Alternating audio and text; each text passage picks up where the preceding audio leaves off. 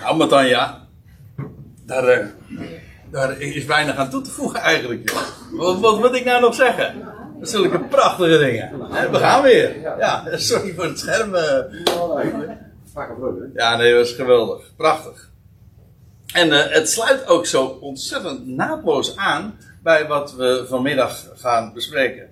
Inderdaad, wat vertelde. Alles. Niet veel, alles. En ik ga vertellen eigenlijk hetzelfde, namelijk niets uitgezonderd. Maar dat is toch echt hetzelfde, in feite, als wat wat Anja zojuist naar voren bracht. Vanuit eh, een heel ander hoofdstuk en vanuit een andere optiek. Wij gaan ons vanmiddag bezighouden met een aantal versen uit Hebreeën 2. Ehm, nou, laat ik eerst eventjes om eh, voor een aantal van u de geheugens even op te frissen. En voor sommigen is het misschien nieuw wat ik ga vertellen. Eh, ter inleiding eventjes als basis de Hebreeënbrief. Eh, over welke brief hebben we het dan? Nou, in de eerste plaats, we weten van deze brief dat deze geschreven is vanuit Italië. Dat staat er namelijk eh, zwart op wit in het slot van, het, van de brief. En ja, wie de schrijver is geweest, dat is eh, nogal omstreden. Hij staat in de, in de grote manuscripten van de Sinaiticus en zo, staat hij tussen Paulus' brieven in. En eh, als ik z- mijn mening mag geven, ik denk ook dat Paulus de schrijver is van deze brief. En in ieder geval was hij een metgezel van Timotheus. En ik vind dat ook wel een hele aardige indicatie. En trouwens, we weten ook van Paulus natuurlijk dat hij ook gevangen heeft gezeten. Zo in het begin van de 60 jaren in, eh, in Rome. En de brief is geschreven aan, je raadt het al, Hebreeën. Ja, in Jeruzalem. eh, die zich in de legerplaats bevonden en die de oproep krijgen om de legerplaats te verlaten. Laat ons tot hem uitgaan buiten de legerplaats. En ja, de hele setting van de brief is nogal dramatisch, want de schrijver, nou laat ik dan maar gewoon zeggen, Paulus, eh, voor het gemak, eh, die eh, wijst erop dat, dat God zijn volk gaat richten en dat hij, hij spreekt ook over een enorm felheid van vuur. Alles in, de, in deze brief ademt die sfeer ook. Over dingen die op, in een korte, in een korte, korte tijd, zo staat het in hoofdstuk 10 ook, zouden gaan plaatsvinden. Namelijk de verwoesting van Jeruzalem. Het oude verbond was nabij de verdwijning. En dat is dan ook weer wat je in hoofdstuk 8, vers 13 vindt. En eh, ja, u weet wellicht de verwoesting van Jeruzalem. De vorige keer hebben we het trouwens daarover gehad, uitgebreid. Naar aanleiding van wat we lezen in Lucas 21. Over de profetie die de Heer Jezus ooit heeft uitgesproken op de Olijfberg, vlak voor zijn sterven. Over eh, de verwoesting van Jeruzalem in het jaar 70. Een, precies 40 jaar later na zijn dood, opstanding en hemelvaart. Nou ja, dat even als, eh, een, als een blaadje en een, eh, een aantal handgrepen om, om een idee te hebben van waar deze brief over gaat. Nou, dat heb ik eigenlijk niet zozeer gezegd, eh, want het is meer dit, de adressering en de setting en de tijdstip. De brief zelf is een heel uitgebreid, diepgaand commentaar op ja, wie de Zoon van God is, de Heer Jezus Christus. Eh, dat hij de engelen overtreft, groter dan Mozes, groter dan Jozua, groter dan Melchizedek, een van de sleutelfiguren ook in deze brief. En een hoge priester van een nieuw verbond. Kortom, ook dat eh, geeft weer aan dat, dit, eh, dat de lezers zeer vertrouwd waren met de Hebreeuwse Bijbel. En het is een aaneenreiging van allemaal com- eh, van, van schriftplaatsen uit de Hebreeuwse Bijbel. Met name het boek het Leviticus over de grote verzoendag. Gaat zeer, zeer diep. Maar het is een fantastisch, een geweldige brief. Nou, wij gaan ons dus, zoals gezegd, bezighouden met eh, het tweede hoofdstuk, een paar versen. En Hebreeën 2, vers 5, en dat is een hele aardige begin, denk ik, ook als ik, eh, als ik hiermee aanhaak. Want dat begint dan met te zeggen, want niet aan engelen. En als je het voorgaande gelezen zou hebben, dan, dan, dan, weet je dat dit heel erg sterk aansluit bij alles wat eh, dus zojuist uh, door de schrijver was gezegd. Want in hoofdstuk 1, vers 5, dan, dan zegt Paulus: Oké, we, we, blijven hem even zo noemen. niet tot engelen heeft hij ooit gezegd: U bent mijn zoon. Ik heb u heden verwekt. Het hele idee is: kijk, engelen zijn in het, uh, in het Oude Testament, uh, in de Bijbel, de Hebreeuwse Bijbel, eigenlijk het vehikel, uh, de, de wijze waarop God zich manifesteert. Hè, via de engelen Gods. bijvoorbeeld op de berg Sinaï, volgens mij, daar hebben we het ook nog recentelijk over gehad, hier op deze plaats, dat, dat God via engelen inderdaad ook de wet aan Israël heeft gegeven. En als de ik ben aan Mozes verschijnt, ja, uh, dan verschijnt hij ook via een of de engel van Yahweh. Dus altijd als God verschijnt, dan verschijnt hij niet zelf. Niemand heeft ooit God gezien. Maar dan verschijnt hij via de engelen. Maar nu, en dat is eigenlijk zo triomfantelijk zoals de Hebreeënbrief binnenkomt. Van ja, maar nu komt hij niet via engelen en via de heerlijkheid van engelen uh, tot ons, maar zoals aangekondigd, via de Zoon van God. En die is ver boven alle engelen verheven. En dan zegt hij van ja, uh, hoe groot die heerlijkheid van engelen ook mag zijn. tot engelen heeft hij nooit gezegd: U bent mijn zoon, ik heb u heden verwekt. Dat is Psalm 2. En als je dan nog eventjes doorleest in hoofdstuk 1, vers 13, dan zegt hij: Niet tot engelen heeft hij ooit gezegd. En dan gaat hij citeren uit Psalm 110. Zet u aan mijn rechterhand totdat ik uw vijanden gemaakt heb tot een voetbank voor uw voeten. Dat is trouwens ook een, een die heel vaak, met name in deze brief, ook wordt aangehaald. Omdat het namelijk uh, tekenend is voor de huidige positie van de Heer Jezus Christus. Hij is verwekt niet alleen uit Maria, maar ook uit de doden. En sindsdien ook officieel de zoon van God. Maar ook, hij is gezet aan Gods rechterhand, daarboven. En wat doet hij? Hij wacht. Kom daar straks ik nog eventjes uh, op terug. Want hij zit daar totdat ik uw vijanden gemaakt heb tot een voetbank voor uw voeten. Ja, en dan gaat hij heersen uh, onder zijn vijanden en vanuit Sion. Maar dat is wat je dan in het vervolg van Psalm 110 leest. Vandaag is die Messias, de zoon van God, maar ontrokken aan het oog. Dat is karakteristiek voor de hele Hebreeënbrief. Hij is ja, in het heiligdom nu en, en, en uh, ontrokken aan het oog. En dit alles heeft hij niet tot engelen gezegd. En nu zijn we dus in Hebreeën 2, vers 5. En dan begint dat ook weer met. Want niet aan engelen. En nou lees ik verder. Niet aan engelen onderschikt hij de aanstaande bewoonde wereld. waarover wij spreken. Moet ik even toelichten misschien, want. Uh, het uh, wijkt inderdaad wat af van, uh, van, wat, van de gangbare vertalingen. in de eerste plaats het woordje onderschikken. Meestal wordt het vertaald met onder, onderwerpen. Wat heel dikwijls ook de gedachte is: een vijand onderwerp je. Maar uh, bijvoorbeeld kinderen, en de vrouw, sorry dat ik het zeg, uh, in de Bijbel, is uh, ondergeschikt aan de man. Dat wil zeggen, de man is hoofd, maar is niet onderworpen. Dat is een heel ander begrip. Dat, heeft, dat, is, dat is, wijst meer op, op een onderwerping, is eigenlijk een, een, een verhouding van vijanden en spreekt van macht. Terwijl bijvoorbeeld mijn lichaam is ondergeschikt aan, me, aan het hoofd. Maar dat is een organisch verband. Dat wil zeggen, het hoofd geeft leiding aan. In ieder geval, hier staat het woord. Eigenlijk dat woordje onderschikken, dat is letterlijk het onder, onderplaatsen. Maar in ieder geval, onderschikken geeft denk ik dat beter weer. En dan nog, niet aan engelen onderschikt hij de aanstaande bewoonde wereld. Nou, meestal uh, wordt dat vertaald in de MBG en de, sta, in de Statenvertaling ook met de toekomende. Uh, zo groot is het verschil niet zozeer, uh, maar het idee is vooral de aanstaande. Die op het punt, in, ja, in de letterlijke vertaling staat ook, ziet u hier, uh, die op het punt staat te komen. De eerstvolgende, de aanstaande.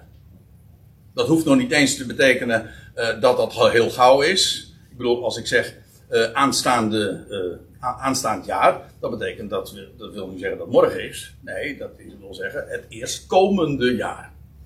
Dus uh, dat is het idee. Maar het is inderdaad wel toekomstig. Dat is wel de.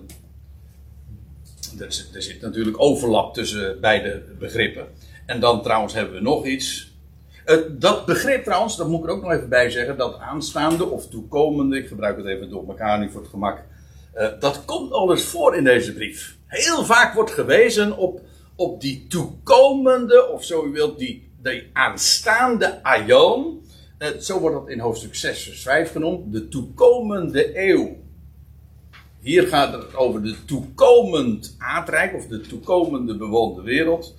Uh, in hoofdstuk 10, vers 1, dan lees je dat de Heer Jezus Christus nu is. Hij is uh, in het heiligdom en dan staat er, hij is de hoge priester van de toekomende, van de aanstaande uh, goederen. De toekomende goederen. Dat is ook een beetje een lastig begrip, want goederen, wij denken dan meteen aan artikelen of zo. Maar goederen is eigenlijk het meervoud van goed. En dan krijg je dus de goede dingen. De toekomende goede dingen. Al die goede dingen die als het ware in het heiligdom zijn, die, die brengt de hoge priester strak als die naar buiten komt, uh, naar buiten, ja, die goede dingen, uh, die deelt hij dan uit, als de ware in Melchizedek. Hebben we in hoofdstuk 13, vers 14 ook nog uh, over de toekomende of stad. Staat het ook weer bij, laat ons uitgaan buiten de legerplaats, want wij zoeken niet de, de tegenwoordige, staat, maar de toekomende of de aanstaande, die er aan staat te komen. Dat is de gedachte. En dan uh, de bewoonde wereld, die kennen we eigenlijk wel. Het is niet het gewone woord voor wereld, kosmos, maar hier wordt een, een, woord gebruikt dat we eigenlijk allemaal wel kennen. En dat is uh, oikumene. Maar waar ons woord eumene van afgeleid is. Maar dat betekent letterlijk de bewoonde wereld. Voor het gemak gewoon de wereld.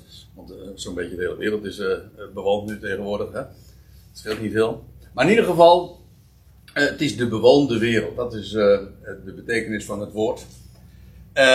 Ja, dus wat, waar uh, de schrijver het over heeft, is ja, aan die de toekomende of de aanstaande wereld, waarover wij spreken, die wordt niet onderschikt of onderworpen aan engelen. Nee, dat is namelijk heel glashelder uh, al vooraf gezegd in de schriften, namelijk aan de, de grote erfgenaam.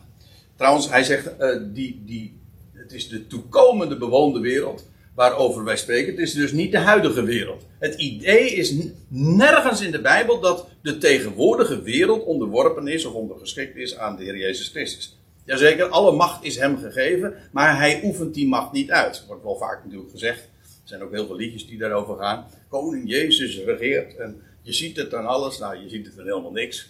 En maar het is ook de, de toekomende. Niet. Uh, waar, waarover, uh, waarover spreekt de schrijver. Eigenlijk is het dus. Het is eigenlijk niet zozeer een schrijver, maar het, is, is een, een, uh, een het heeft veel meer het karakter van een toespraak. En vandaar ook, wij spreken. hij, hij zegt, de, die wereld die onderworpen of ondergeschikt gaat worden aan, niet aan engelen, maar aan de enige echte erfgenaam, waarover straks meer, dat, eh, dat is niet de huidige wereld, maar de toekomende. Dat is heel belangrijk om te, om te zien. Ik zou me trouwens ook schamen om te, om te zeggen uh, dat de huidige Aion onderworpen, of dat daarin de Heer Jezus Christus regeert. Dat is natuurlijk dwaasheid. Sorry dat ik het zeg, maar dat is dwaasheid. Uh, maar dat heeft er ook mee te maken dat men alles vergeestelijk heeft. Hij, als de Heer Jezus Christus, want over hem hebben we het natuurlijk, zal gaan regeren, ja, dan gaat hij zitten. In, dan doet hij dat vanuit de stad die daarvoor is voorbestemd. De stad van de grote koning, Jeruzalem. En, en van daaruit zal hij regeren, niet alleen over Israël, maar over de hele volkerenwereld. Kortom, over de hele bewoonde wereld. Maar niet de huidige, de aanstaande, de toekomende. Ik denk dat het heel belangrijk is om dat even goed uh, in gedachten te houden. Het is ook heel logisch, maar je moet soms eventjes door heel wat uh, theologie heen ploegen. Om, om, om dat toch weer wat scherp te krijgen, zeg maar.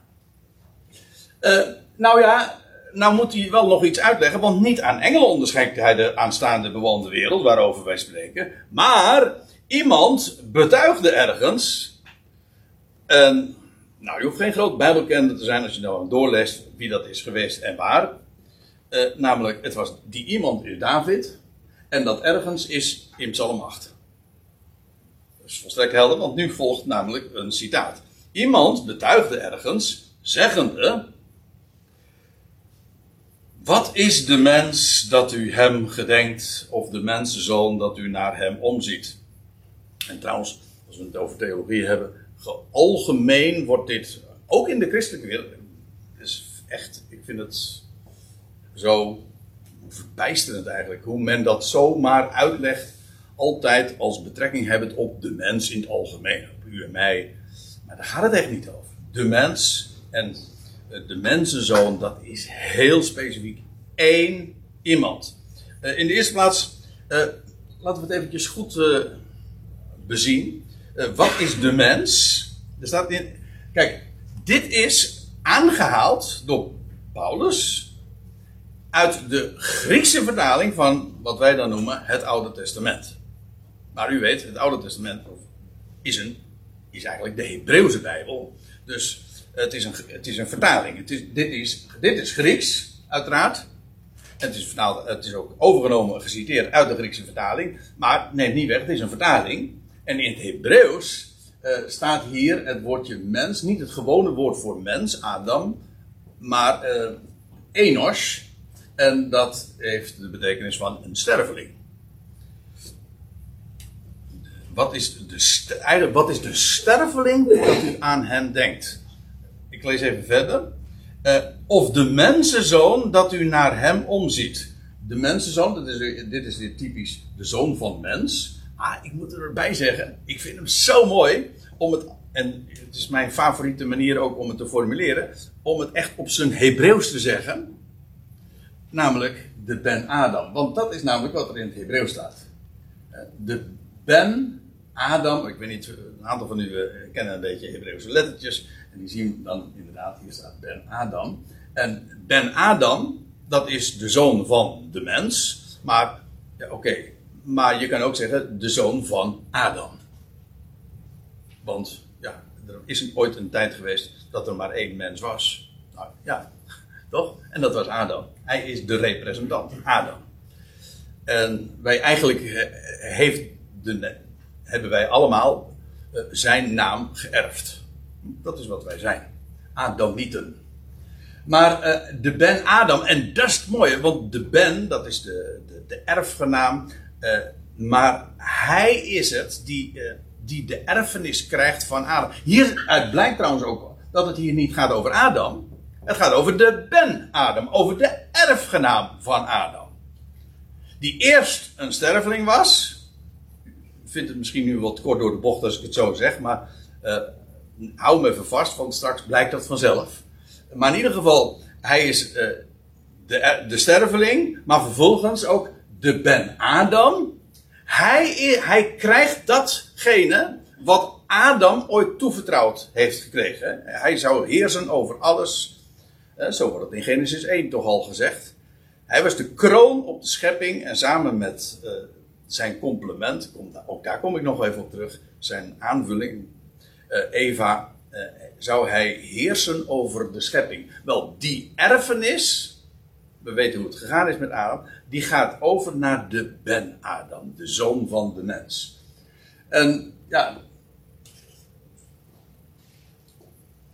we hebben het hier dus inderdaad over één specifiek iemand. Um, en, dus, en dan staat er nog iets bij. U maakt, want het, het citaat gaat hier door. Hè? Want nog steeds is hier uh, is Paulus bezig uh, Psalm 8 te citeren. Dit zijn woorden van David.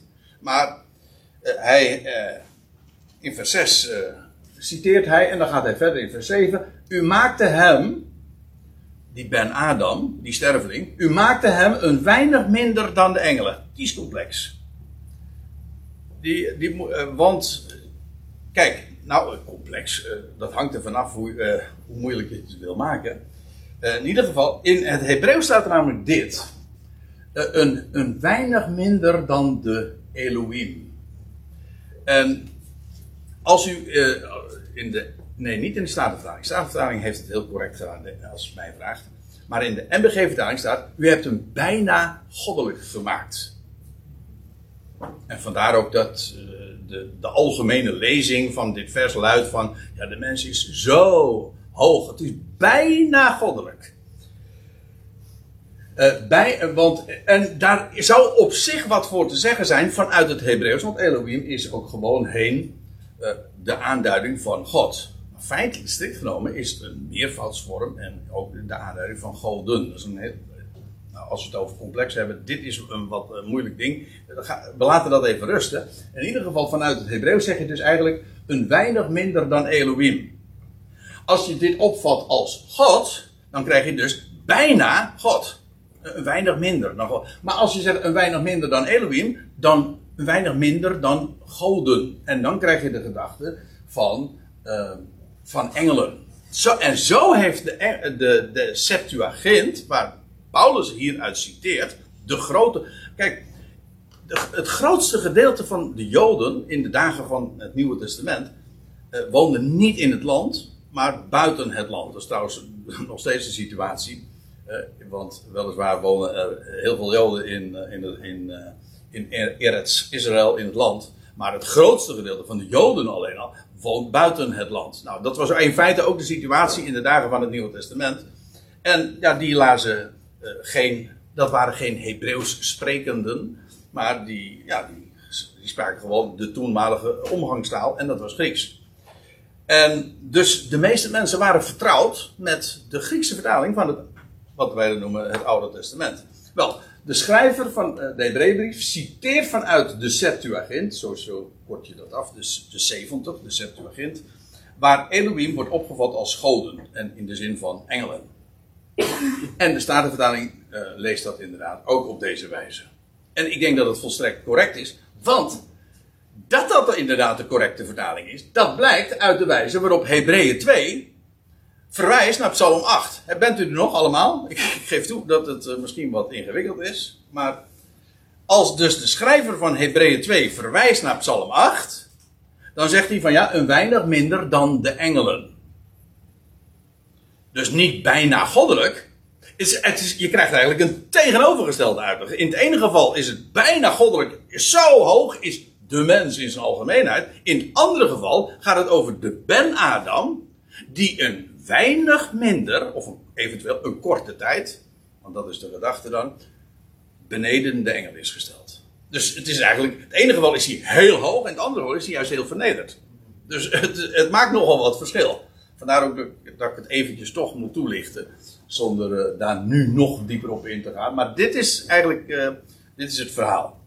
Maar, moet je, moet opletten, het is geweldig hoor. Want, kijk, Psalm 2 is ook een psalm van David. Psalm 110, zet u aan mijn rechterhand, is een psalm van David. Psalm 8, een psalm van David.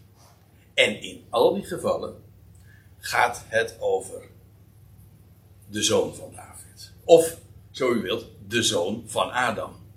De Ben-Adam. De zoon des mensen is dus eigenlijk de Ben-Adam.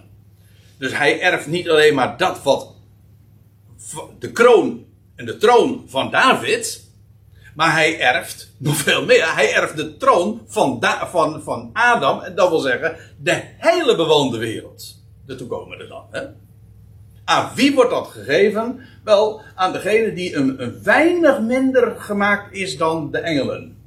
Ik kom daar straks nog even op terug, want de schrijver gaat dit gewoon uitleggen wat, hij daarmee wat, dit wat daarvan de betekenis is. Maar die, die Ben Adam, die een weinig minder is gemaakt dan de engelen, die is met heerlijkheid en eer bekroond.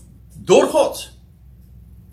Dus dan hebben we het inderdaad over de Ben Adam.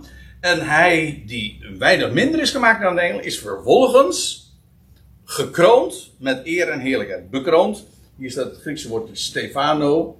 Stefanotus. Maar dat betekent, er is ook iemand in de Bijbel die zo heet, Stefanus. Dat is een erekrans. Een lauwerkrans. Het wordt zo trouwens hier ook uh, in de interlineair weergegeven. Een erekrans, een lauwerkrans. Dus die heerlijkheid en eer die aan de, aan, van Gods wegen aan de Ben Adam is gegeven, dat is een heerlijkheid en eer als bekroning, als een, ja, als een eer voor dat wat hem is overkomen of wat hij gedaan heeft. Namelijk, hij is beneden de engelen gesteld. Hij is een sterveling geweest, geworden, gestorven en zelfs beneden de engelen gesteld. Maar hij is gekroond met heerlijkheid en eer. En als u mij vraagt, die heerlijkheid verwijst naar dat onvergankelijke leven wat hij aan het licht heeft gebracht. En als de eersteling, toen hij opgewekt werd uit de doden, en de eer, ja, dat is dat hij Heer is van allen.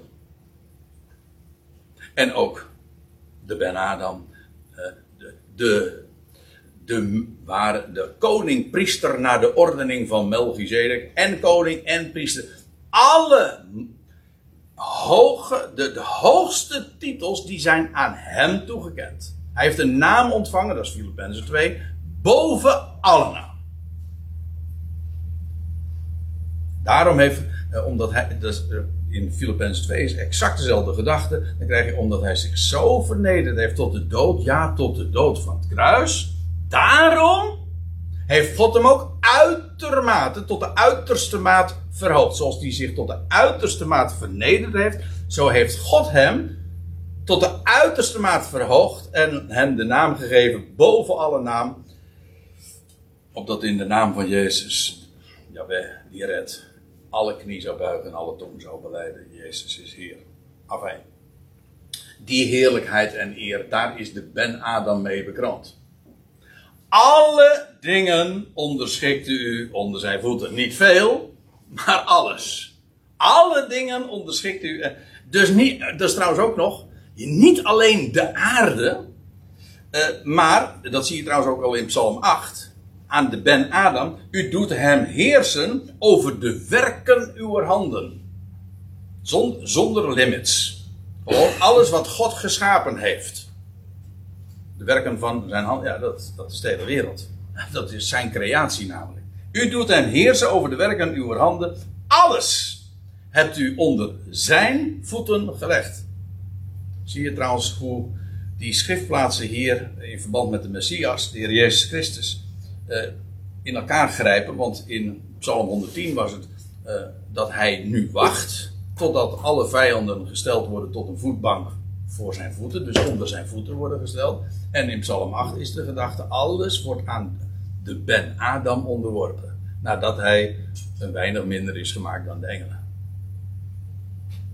Alle dingen onderschikt u aan zijn voeten. Want, nou gaan we dat nog eens eventjes, uh, die, die klemtoon die uh, Matanja uh, zo bij aanvang al naar voren bracht, namelijk niet veel, maar alles. En de schrijver van de Hebreeënbrief, die, die doet daar in feite nog een schepje bovenop door te zeggen, ja, als ik zeg, of als de schriften zeggen alles, dan is dat ook werkelijk alles. Want in het alle dingen onderschikken aan hem, de frase die in Psalm 8 wordt gebezigd, laat hij, God, niets uitgezonderd dat hem niet onderschikt is. Hier vandaar dus de titel van deze toespraak. Hè? Niets uitgezonderd. All inclusive. Alle dingen zijn hem. Uh, op het moment natuurlijk dat je daar iets van afdoet. En uh, zegt van nou dat vind ik wel heel erg veel. Ja, ja maar dat is nu juist de clue. Het is niet, uh, het is niet, het is niet veel. Het is alles. Daar gaat het om.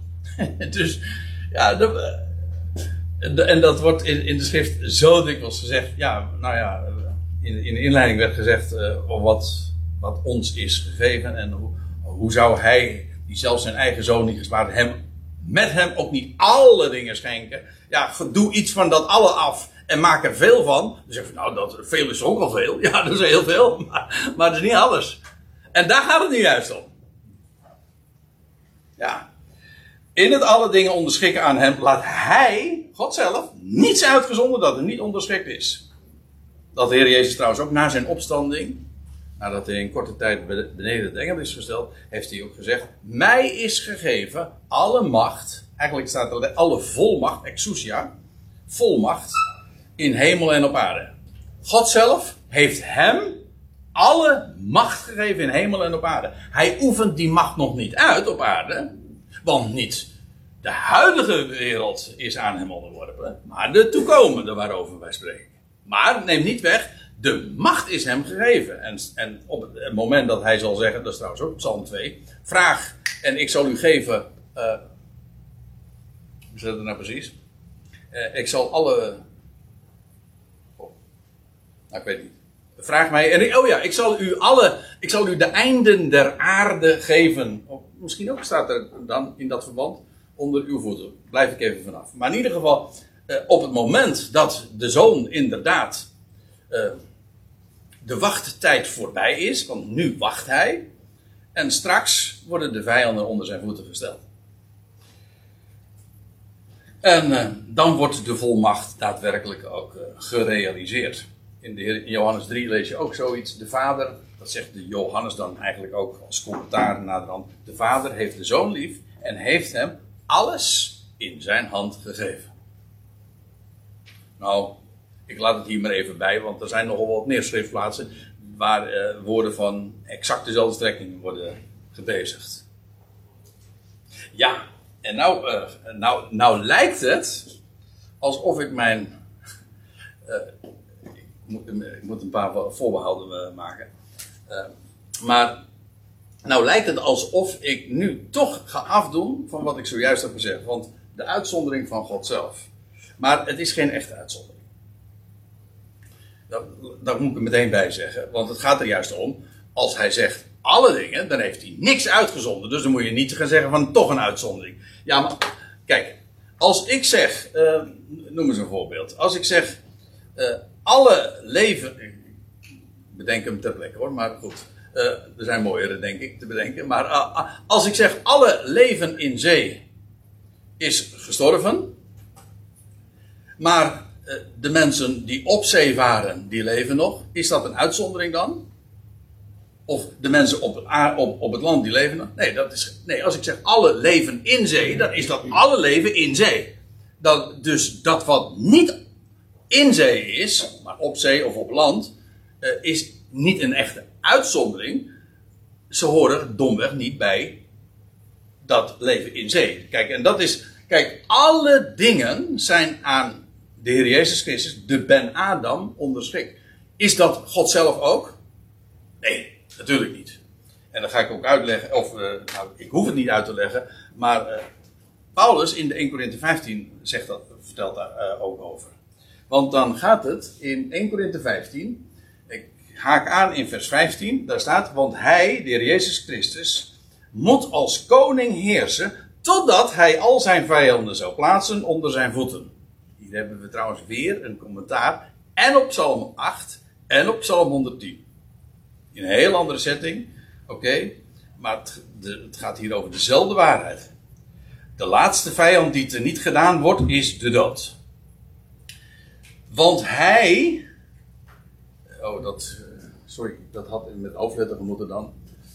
Hij, God, onderschikt alles onder zijn voeten. Trouwens, sommigen vinden dat dit ook onder een hoofdletter moeten doen. Maar het gaat erom, juist, God heeft alles ondergeschikt gemaakt aan, onder de voeten van de, de Ben Adam, de Heer Jezus Christus. In, uh, in het Hebreeuws en het Grieks hebben ze dit, dit, probleem van hoofdletters niet, want er is alles hoofdletters. Maar uh, als we het hebben over God, zou dat inderdaad uh, wel zo correct zijn. Goed, want hij onderschikt alles onder zijn voeten. Wanneer hij echter zegt dat alles is onderschikt, is het duidelijk buiten degene om die hem het al onderschikte. Is dat een uitzondering op? Nee, dat niet. Maar die hoort degene, God zelf, die hem alles onderschikte.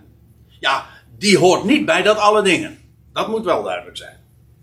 En, en Paulus doet niet eens moeite om het duidelijk te maken. Want op het moment dat je het uh, gaat uitleggen, dan wordt het eigenlijk alleen maar onduidelijker. Het is namelijk gewoon zo uh, vanzelfsprekend. God heeft alles onder zijn voeten gezet. Is dat inclusief God? Nee, natuurlijk niet. Hij, en er staat trouwens ook bij, wanneer nu het al, tapanta, uh, aan hem onderschikt wordt, dan zal ook de zoon zelf worden onderschikt aan degene die hem het al onderschikte. Opdat God zei, alles in allen. Nou, zo'n geweldig woord.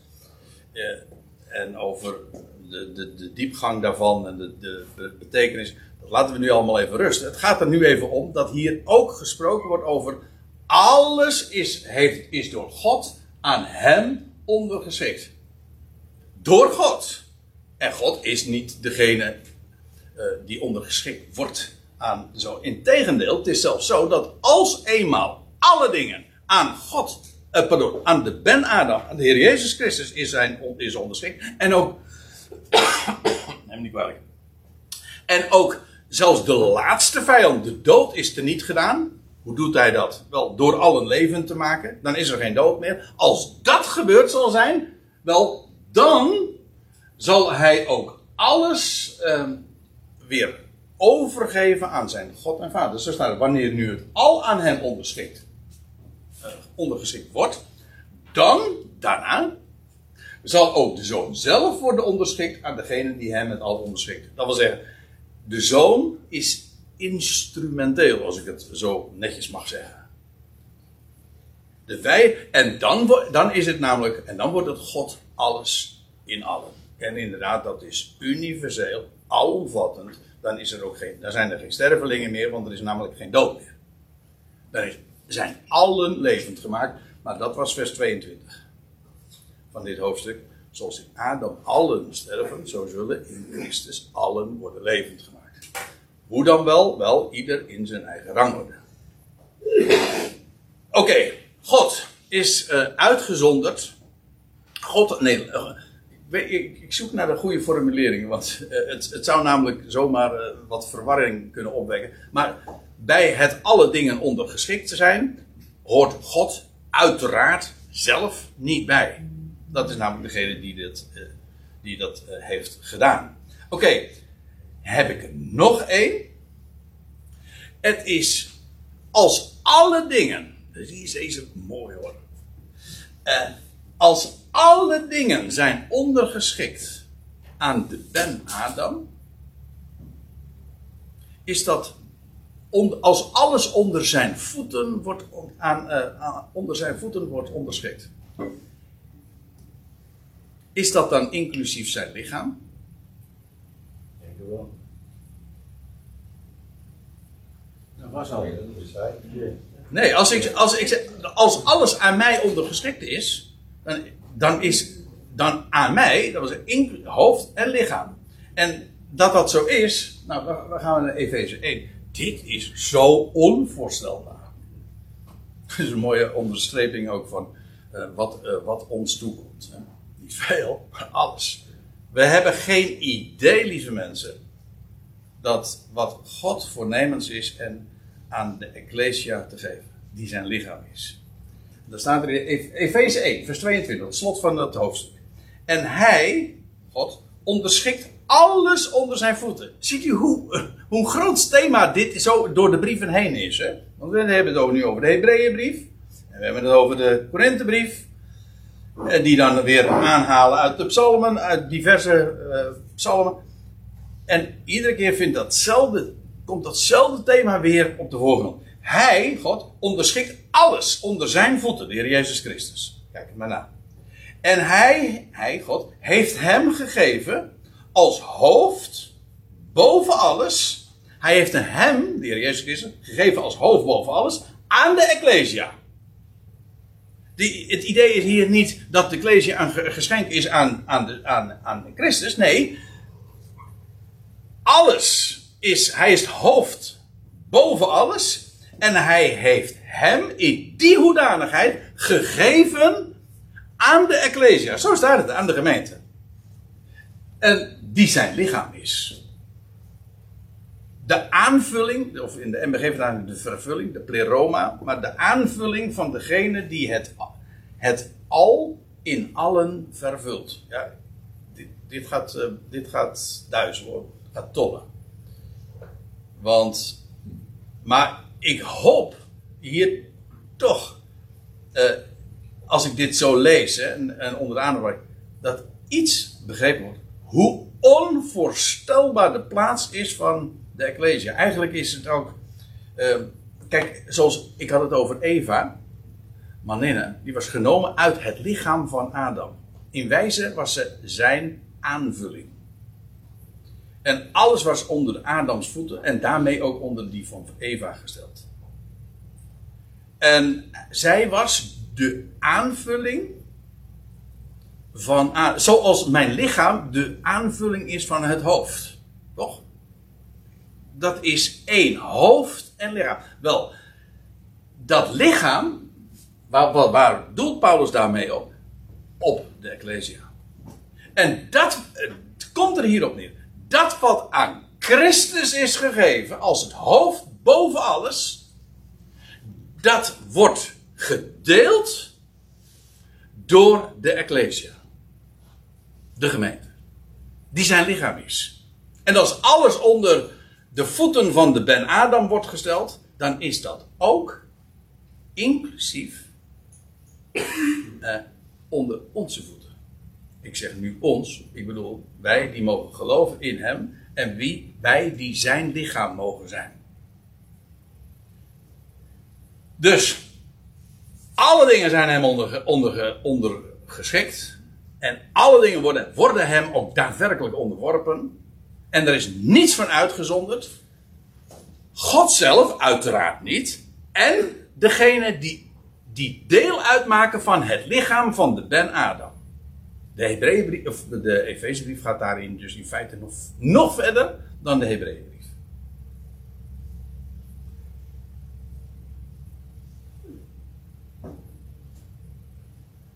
Ja, eigenlijk moet nu even stil zijn.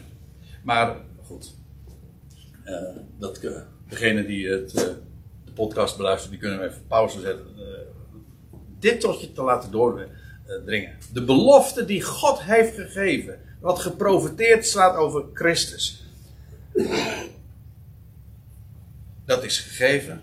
Daar delen wij als, als leden van zijn lichaam in. Dat is de verborgenheid ook. Wij maken wij, heel veel mensen denken van ja, wij, wij maken deel uit wij, eh, van de, de belofte die God aan Israël heeft gegeven. Nee, dat wat God aan, aan Christus heeft beloofd, daarin delen wij. Daarom zijn wij ook niet de bruid, maar we zijn het lichaam van de bruidegom. Nou ja. Goh, jongens, er komt zoveel. eh, er komt eh, vele gedachten zo mij nu voor de geest. Laten we, laten we weer even teruggaan naar Hebreeën 2. Dan, zegt, dan staat er dit. Maar nu zien wij nog niet dat alle dingen hem ondergeschikt zijn, onderschikt zijn. Alle macht, alle volmacht is hem gegeven, maar het is de, nogmaals, de toekomende wereld, bewoonde wereld, die aan hem zal worden eh, onderschikt en waarover hij zal regeren. Toekomen, in de toekomende aion ook. En nu is hij verborgen. Het hele idee in de Hebreeënbrief is ook: straks zal hij verschijnen als koning en vandaag doet hij dienst als hoge priester in het heiligdom. En eh, wordt hij niet gezien. Toch? De hoge priester in het heiligdom is, hij laat wel van zich horen met die belletjes. En bij de zomer van zijn kleed, hij laat wel van zich horen. Je hoort hem wel, maar je ziet hem niet. Ja, ja ik heb het. Maar over heb ik het nou wel over onze Heer Jezus Christus. Hij is verborgen. Maar nu zien wij nog, eh, maar nu zien wij nog niet dat alle dingen hem onderschikt eh, zijn. En ja, in de. Ik zal meteen nog even eh, dat, die, die schriftplaats daarbij ook eh, noemen of vermelden, waar ik al even eerder op doelde. Dan staat er in, in Hebreeën 10, maar deze, de Heer Jezus Christus, eh, na één offer, één slachtoffer ten behoeve van de zonde te hebben gebracht, is voortdurend gaan zitten aan Gods rechterhand. Dat wordt voortdurend ononderbroken. Continu. Niet altijd, want het heeft namelijk, eh, er staat namelijk bij, afwachtend totdat zijn vijanden geplaatst zullen worden tot een voetbank voor zijn voeten. En dat is dus Psalm 8, Psalm 110. Maar in ieder geval, wat doet hij daar nu? Nou, hij is daar bedienaar van het heiligdom. Hij bedient daar de kandelaar. Hij zorgt dat er licht is. En, maar hij wacht. Hij wacht. In, als koning is hij nu passief. Die, Die, de, de, de troon is vakant, is leeg. En, en daar, het wachten is nu op het moment dat hij inderdaad, uh, het, het moment is gekomen dat de termijn is vervuld. En dat zijn, al zijn vijanden zal worden, zullen worden geplaatst tot een voetbank voor zijn voeten. Maar wij zien nog niet dat alle dingen hem ondergeschikt zijn. Dat zien we niet. Dat weten we. Wij, maar wij zien Jezus. Nou ja, wat heet? In geloof. Zijn dezelfde termen die ook gebruikt worden in verband met Mozes, van wie je leest van hij was ziende de onzienlijke. Wie het vatten kan, vatten het. In geloof. Ik bedoel, er zijn heel veel dingen die we niet zien. Maar doordat je de schriften gelooft, zie je het wel. Dan zie je het zitten. Dan zie je hem zitten. Hm? Ik zie helemaal niks. Nee, maar ik, als ik de Bijbel open en ik weet dat het waar is, en ik, je, staat, je, je, gaat daarvan uit, dan zie je hem met recht zitten. En uh, dat is in vertrouwen en met het oog van het hart. Verlichte ogen van het hart. Je hebt deze ogen, maar je hebt ook hier ogen.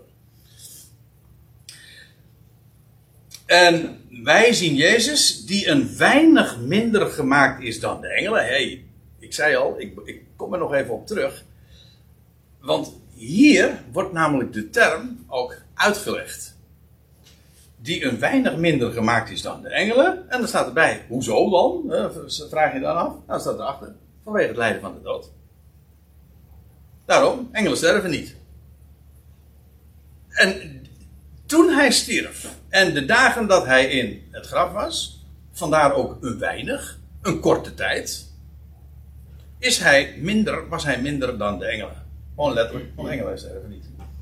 Dus het, uh, de, de term leek misschien op voorhand, wat, of ja, aanvankelijk wat ingewikkeld. Hm, weinig minder dan de engelen, want sinds wanneer dan? Nou, vanwege het lijden van de dood. Anderen, moet ik erbij zeggen, uh, hebben, leggen een andere link.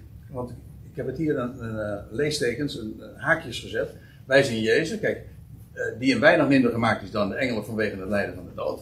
Geeft een perfecte zin, hè? want daarmee, hiermee, uh, deze zin verklaart de voorgaande zin.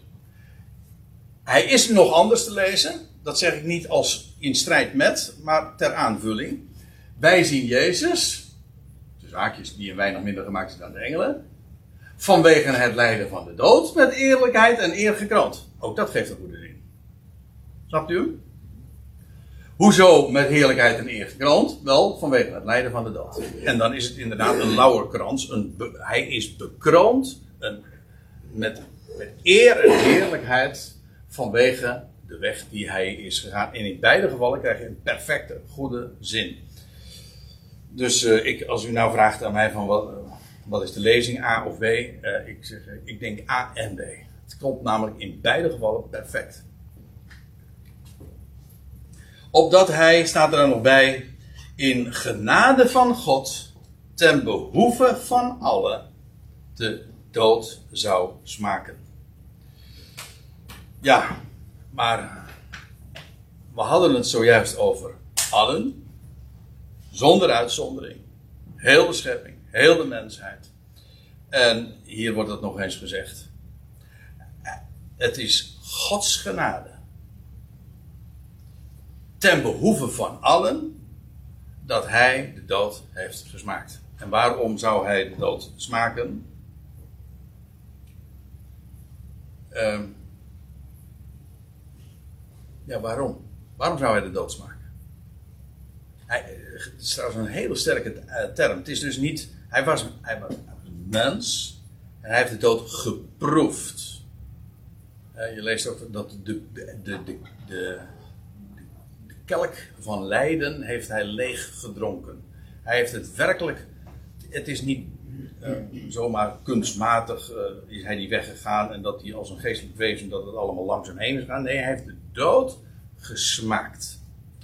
En het, uh, hoe staat het er? Hij is vernederd tot de dood, tot de dood van het kruis.